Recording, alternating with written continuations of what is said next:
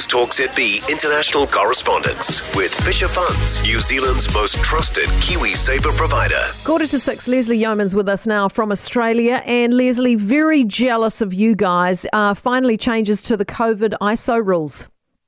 Uh, yes. Uh, good morning, Kate. Yes, uh, some changes indeed.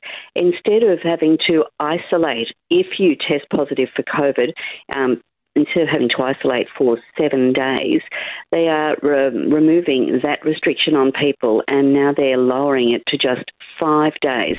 And remember, we used to have to isolate for 14 days uh, if you uh, tested positive for COVID. So it's it's something that a lot of people have got their head, uh, they're, they're scratching their heads about it because uh, it's not going to be um, relevant for people who work in healthcare, aged care, and, and that sort of thing. They'll still have to isolate for seven days.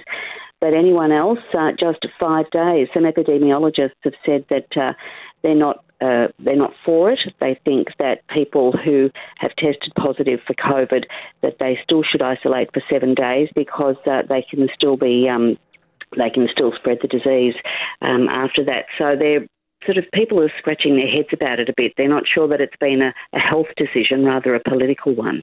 Right. And what about this research that says almost one in five Australians steal from supermarkets?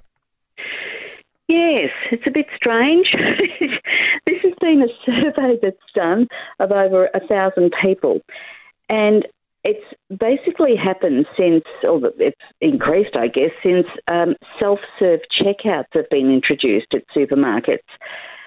Um, it's it's mind-boggling, really, when you think about it.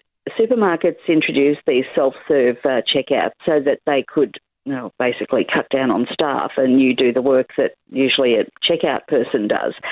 Um, but people have been um, admitting that when they go through these self-serve checkouts, they don't scan every product, or they um, they miss miss um, uh, uh, put a different product in that when they're looking at different vegetables or things like that. So when they're identifying, for instance, an avocado, they might actually put in that it's just a potato or something like that. So they're um, they're mis. Uh, identifying products as they go through these self-serve checkouts or they're not scanning all of them.